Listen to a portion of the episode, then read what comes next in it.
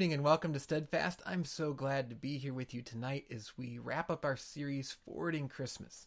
Over the last few weeks, we've been thinking about how we are called to carry the joy that we celebrated at Christmas along with us into this new year. And as we go deeper into January, we arrive at the question what do I do with that joy in the ordinary? What do I do in the boring moments, the plain moments, the, the nondescript everyday life moments? God calls us to care about those. And we thought about that in a sense last week when we thought about how God cares about every single moment of our lives and, and how He has orchestrated the things that we we do. He's given us gifts. He's given us the, the opportunities to serve. He's done all these things because He cares. But somehow still we, we look at those very ordinary moments and we think of them as somehow less. But tonight, let's come before our God and ask that He guide us and then think about how the ordinary moments are very important to our extraordinary God. Let's pray. Father, thank you for this evening and for every person gathered here tonight. That we get to come and, and look at your word and think about how we carry it into this new year, that we, we take what we celebrate from it at Christmas time and we don't let it go because we know that that word is what tells us that you don't let us go. And that the miracle of Christmas is about your holding on to us in, in every circumstance of life, even the ordinary ones. Lord, would you guide us tonight? We pray in Jesus' name. Amen.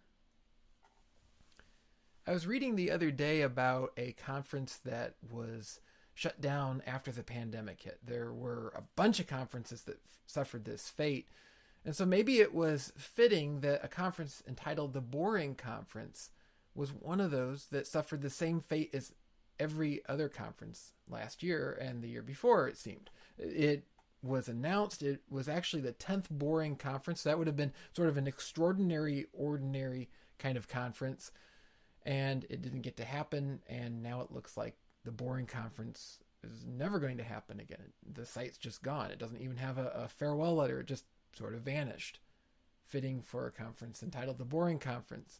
The, the Boring Conference marketed itself saying that nothing of importance would be talked about there, that it was a waste of time and money, and you could surely do something better with both.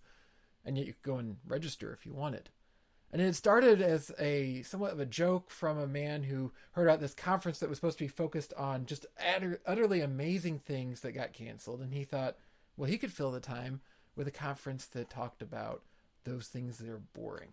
For example, he'd like to talk about the global economics of the wooden pallet for a very long time. And those were the sorts of talks that took place at the Boring Conference. The idea being these are everyday, average, ordinary things.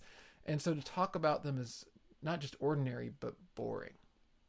That's how we often think. We, we think of of the ordinary stuff of life, and we often think, well, that's just boring. When do I get to the next moment that is extraordinary? When do I go from thinking about the global economics of the wooden pallet back to something amazing like a new invention that's going to revolutionize the way everybody lives?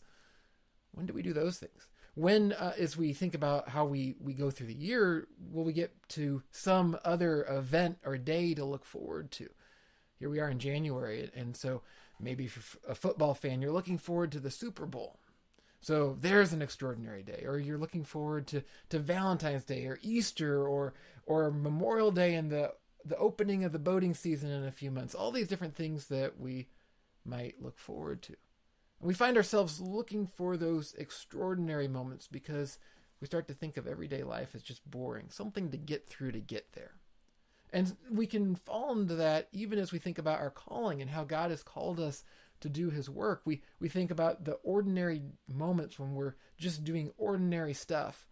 We think this is boring. I can't wait for the moment when God gives me something extraordinary to do. But the ordinary moments, those boring moments are the moments that are often the moments that God uses to prepare for the extraordinary. And we see that when we turn back to Luke chapter 2 if you turn there with me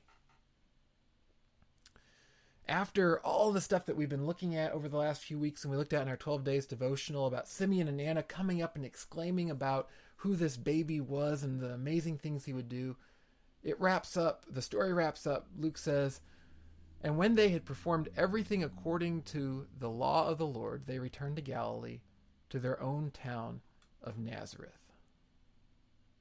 So, this extraordinary thing happened. These extraordinary things happened. And there were a few others that Luke doesn't go into. For example, the flight to Egypt and the wise men and all, all that, that that is something that we just were thinking about at Epiphany last week. Those things happened, but the thing that Luke wants us to think about is after the extraordinary stuff that he's talking about and sharing with us about the birth of Jesus, what happens next? What happens next is Mary and Joseph and Jesus go home. They they ultimately arrive back in their hometown and they live normal ordinary life. How does Luke summarize what they were doing in those moments? He he first mentions that that Mary and Joseph were were traveling, they were at the temple because they were faithful to the law. They were fulfilling what God had called them to do. And so as they were moving back into the ordinary, what were they doing? They were doing the things that a faithful person following the Lord should do. And then it got even more ordinary. You might even say boring. Why is it that the Gospels don't tell us what happened during Jesus' childhood? It's not that people weren't curious. There were plenty of people that made up stories about what Jesus did during his childhood because people wanted to know. Why didn't the Gospel writers go into it in depth? Because I, I think the strong indication is it was pretty straightforward. Now, he was Jesus, he was the sinless Son of God. But in so many ways, he went about ordinary daily life like all of us do. Mary and Joseph went through ordinary daily life. They still had the ordinary demands of life. They had to raise Jesus as a child and protect him and teach him. One of the mysteries of the incarnation that he was both a human child and also God Almighty. They had to go to work, or Joseph did. Mary had to do who knows what. We don't know if there if Jesus had half siblings for sure, but it sure looks like it. Uh, some people have tried to debate that, but certainly as we go into Scripture, it seems to indicate that there were indeed half siblings of Jesus. So Mary was taking care of all the kids. There were just normal everyday things, and and in that, it probably would have been relatively easy to outright forget the extraordinary had happened or to say, why did that extraordinary happen and now we're just in the boring and ordinary? But in that ordinary, God calls us simply to do what Mary and Joseph are said to have done to be faithful, to think, what is it that God's called me to do every day of my life? Not just in the special days, the holidays, the, the celebrations, the miraculous moments. What has God called me to do on a normal, average, everyday Monday in January. And then tomorrow on a Tuesday in January, and a Wednesday, and a Thursday. What has He called me to do in that? And the challenge for us is that Scripture says time and again what we do in every single day, including those days when the extraordinary has passed, is to simply do the faithful thing. And that's sometimes harder in those moments because when the angels are singing and the miracles are happening, it's pretty easy to think, well, I guess I should pay attention to what God wants me to do. But when I'm simply trying to figure out what it is that I'm going to eat for dinner or what I'm going to do at the project at the office or even how I'm going to plan different things going on with family and friends, uh, just the normal everyday stuff that we do it becomes so much easier to just put our head down and focus on I'm just going to get through this and get to that next thing and we forget that God calls us to be worried about doing the faithful in those moments. To as we've talked about the last few weeks, wait in those moments. And, and almost without description, we see in the next few verses Luke indicating there was a lot of waiting because look where he jumps to in verse 40. It says, And the child grew and became strong, filled with wisdom, and the favor of God was upon him. Now his parents went to Jerusalem every year at the feast of Passover, and when he was twelve years old, they went up according to custom.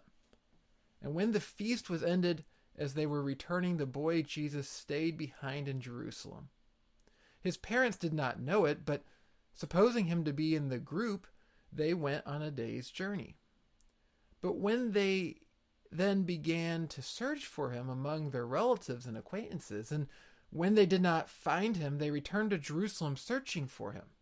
And after three days, they found him in the temple, sitting among the teachers, listening to them and asking them questions. And all who heard him were amazed at his understanding and his answers. And when his parents saw him, they were astonished. And his mother said to him, Son, why have you treated us so? Behold, your father and I have been searching for you in great distress.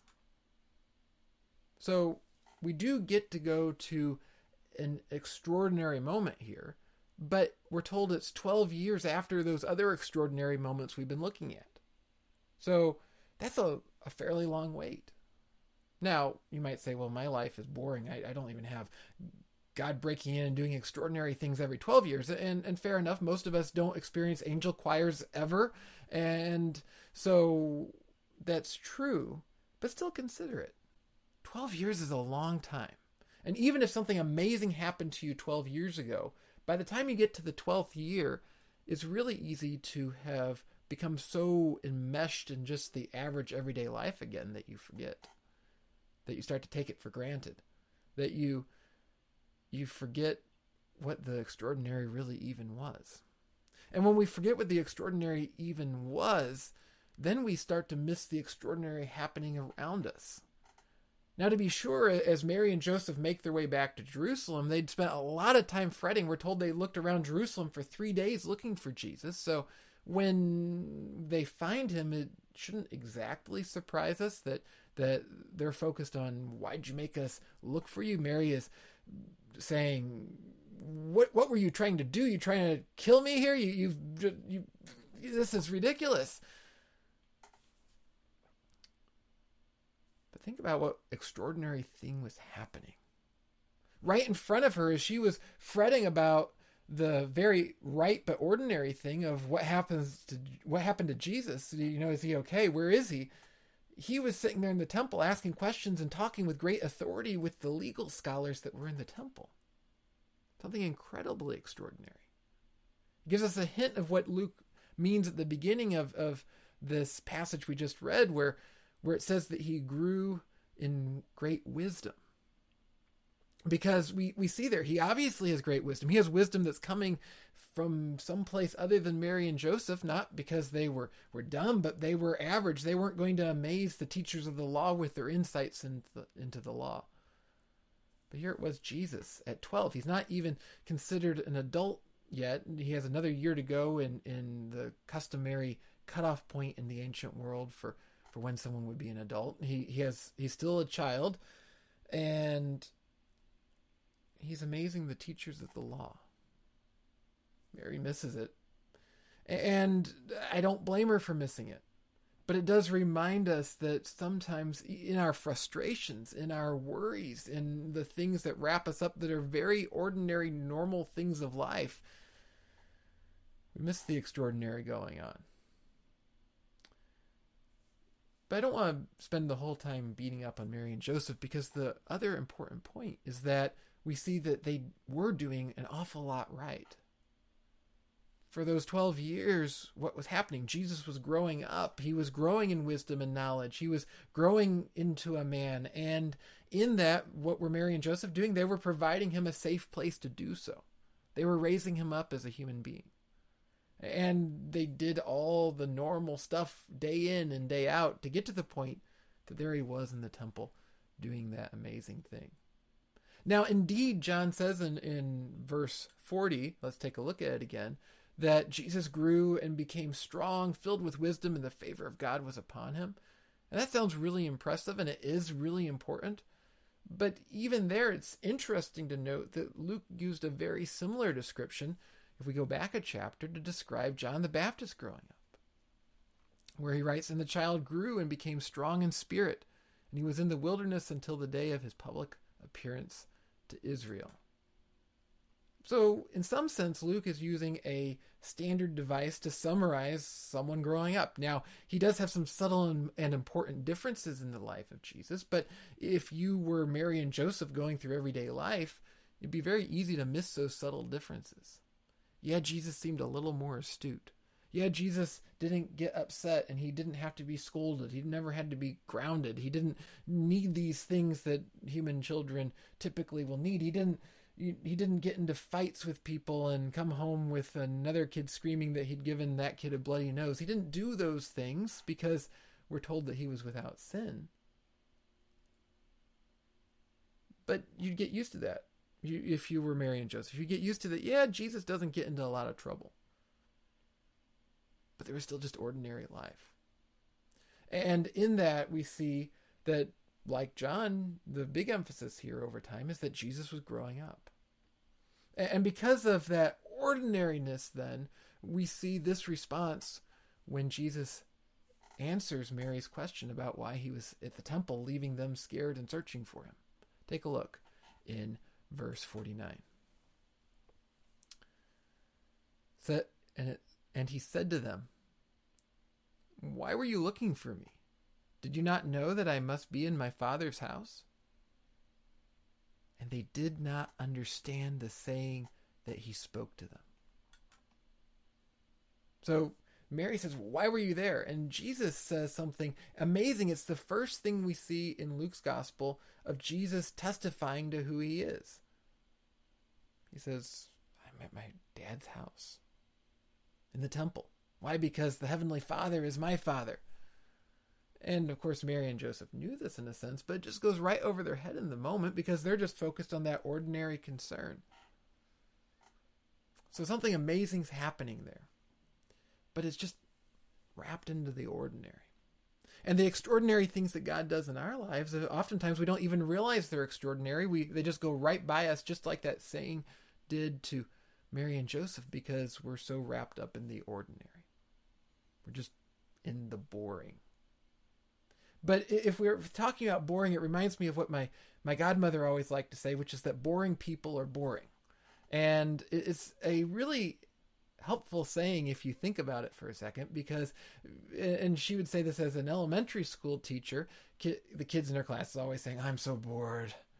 Well, boring people are boring. Boring people are boring. And we all spend a lot of time, it seems like these days, complaining about how we're bored. We have more time to entertain ourselves and, and to rest and relax in some ways than at any time in history before. And we find ways too often to become bored. And in that, when we go from, okay, I'm in an ordinary moment to I'm in a boring moment, is an important shift because when we go from, okay, I'm just doing the ordinary daily things of life to I'm just bored we're setting ourselves up to miss the extraordinary. And we're, we're, we're setting ourselves up to miss out on the usefulness of those ordinary moments that God's going to use to accomplish his plan, to accomplish his plans for us and for other people. Just like those ordinary moments of raising up Jesus, those times that he was simply sitting at the dinner table, those times that he was just going about the house or he was sleeping, those ordinary moments. In the ordinary moments that God gives us, are we saying, here's an ordinary moment to be cherished because this is something from God? Or are we saying, oh, I'm bored? Are we becoming those boring people? We need to ask ourselves that. Because too often we fall into that trap. And, and, and as we wait for God to act, it's so easy to just fall into that trap. But waiting is active. Waiting for Jesus' ministry was an active pursuit for Mary and Joseph. They didn't just set the baby Jesus in the house and say, okay, see you in 30 years. I can't wait to see what you do. As they waited to see what was going to become of the promised Messiah that and see how all this culmination of this miraculous was going to happen, they weren't called just to sit there. They were called to actively be faithful. How am I using the waiting times, the boring times, the ordinary times in my life? Think about this for a moment because for for Mary and Joseph, yes, this was an ordinary time and yet the son of God, God incarnate in the flesh was letting them raise him. What an amazing thing. Take a look at verse 51. as they go back down after the temple incident. What does young Jesus do? He it says he went down with them and came to Nazareth and was submissive to them. And his mother treasured up all these things in her heart. And Jesus increased in wisdom and in stature and in favor with God and man. He goes back home and he's a child to them. And in that, he was giving them something amazing. And we see there that Mary, as she looks at that, sees the extraordinary in that ordinary. What's the extraordinary in our ordinary? Because when you think about it, okay, so we're not, none of us are, are raising up the Messiah. But God is going to use our ordinary moments to bring more people into his kingdom, to bring new life to people who are spiritually dead, who, who don't have any hope at all, to help people in this world and show his love and compassion those aren't ordinary things, but there are things that happen in our ordinary moments. He uses those ordinary people that he places in those ordinary moments, people like you and me. And he lets us dwell in those moments. And he uses that to do preparation, to prepare us as ordinary people to go and do in our normal, what you might call our native habitat. For example, uh, we looked at this in the 12 Days of Christmas booklet. Uh, the the amazing story of the, the healing of the demoniac, where he, has all the demons cast out of him later on in Luke, just a few chapters ahead from where we've been. He, he has that extraordinary rescue from Jesus. And then what does Jesus tell him to do in Luke 8 39? Jesus says, Return to your home and declare how much God has done for you. And he went away proclaiming throughout the whole city how much Jesus had done for him. Jesus doesn't say, Come on this tour with me, come around and, and see all the amazing miracles I'm going to do. He doesn't offer him the opportunity to become one of the, the apostles. What does Jesus do with this ordinary man who's been rescued in an extraordinary way? He says, Go and tell the people around you, the ordinary people, in your ordinary life, what God has done for you. That's what he calls us to do. Jesus offers rescue for each and every one of us. Anyone who trusts in Jesus receives the gospel, receives his grace, receives his healing, receives eternal life. Those are pretty extraordinary things. If you think about it. What does he do? He leaves us right here, smack dab in our ordinary life, and says, Go into that ordinary life and testify. Go into that ordinary life and let people know what God has done for you. And he does that, like I said, with ordinary people. Okay, so the demoniac, yeah, he, he's had an extraordinary existence up to a point, but it doesn't say that there's anything particularly unusual about him. There isn't even anything particularly unusual about the disciples. That's what causes some of the reactions they go out and preach after Jesus' ascension. Take a look at Acts chapter 4. It says, Now when they saw the boldness of Peter and John and perceived that they were uneducated common men, they were astonished, and they recognized that they had been with Jesus.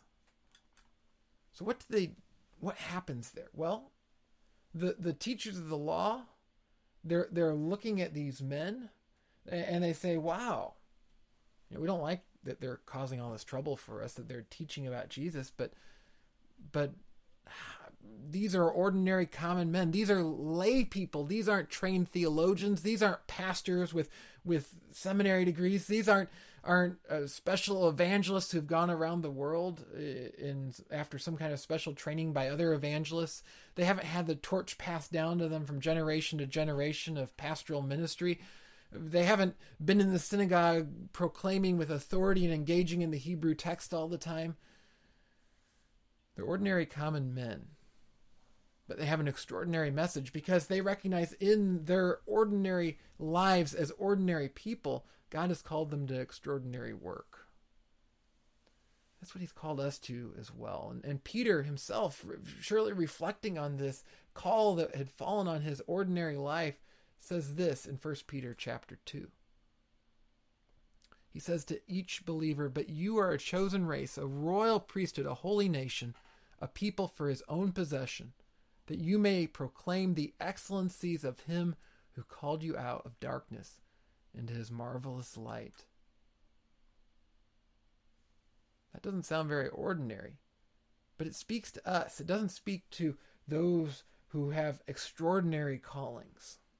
It doesn't speak to even those who are relatively ordinary but are specially trained pastors or evangelists or, or, or theologians or professors or, or other authorities that are, are teaching God's word. Sure, some of us have, have more training or less training. Some of us have, have, have specialized callings in the church.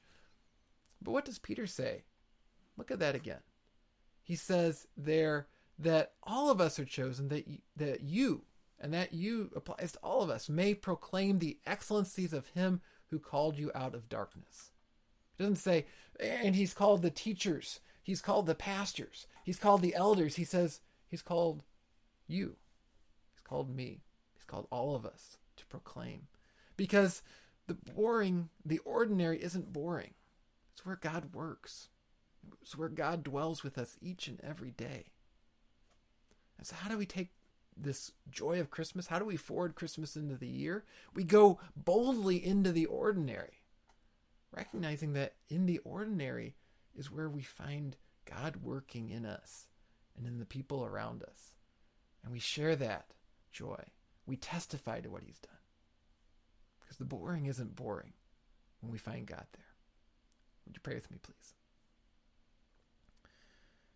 Father, too often we, we look ahead at the things you've given us to do and it doesn't look that special to us. It doesn't look that important to us. And we almost just want to ignore it, downplay it, say the, the, the work of your, of proclaiming your gospel, the work of sharing your gospel, that's stuff for, for other people, trained people, specialized people, people with extraordinary stories, not our ordinary ones.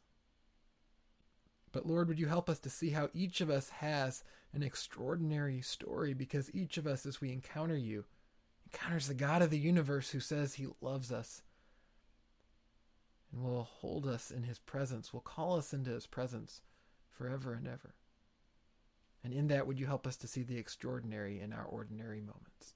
We pray in Jesus' name. Amen. Well, we're beginning a new series next week. We've been talking about carrying Christmas forward. But here's the other challenge. Of course, many moments are ordinary, but many moments are, are not just ordinary. And sometimes we long for those ordinary moments because many moments are actually very dark and scary and uncertain. And so we're going to begin a brand new series called Joy in the Dark. It's at the it's drawing off the, the very first chapter of the letter to the Philippians. Paul's in prison. And what does Paul have to say as he writes to these these Philippians? He's, he writes about joy. And I, I think all of us could could use some help thinking about how in the challenges of life, and I think most of us feel like this time period has been a challenging period. How do we go from from focusing on the darkness and the discouragement and the despair, and how do we instead have joy? And then how do we share that joy? So I hope you'll join me at 7 p.m. next week for that. Also, we're going through our brand new series on Sunday nights at, on This Week at Little Hills, Songs for Our Temple, reading through the book of Psalms this year. And I'd encourage you, you can see on screen that if you want to jump in, you haven't already started, it's not too late. Just start with Psalm 4 today, and then you can read Psalm 5 hopefully by Wednesday or so, and Psalm 6 by Friday. And if you go to grow.faithtree.com, you can actually post comments. We'll have a spot every single week where you can share things that that strike you about the Psalms that you're reading, questions you have, and those of us that are are doing the little video devotionals will be on there and be happy to to chat with you and to share what we're discovering as we're going through the Psalms too. It's going to be a great time. So please do start and then join us at 7:30 every Sunday night as we kick off the week and think about the next set of Psalms. Well, if there's any way I can be praying for you this week, I would love to hear from you feel free to shoot me an email at the email address on screen. You can also leave a comment in the comments below and and we can pray for each other together. And also as we go into this week and you think about whatever ordinary or extraordinary things that are ahead for you this week, we are called to share and if you were encouraged by this video, please consider giving it a like, please consider following us and please consider sharing this video so that more can be told that our extraordinary God is in each and every person's ordinary moments. I hope you have a wonderful and blessed week, and I'll see you again next week.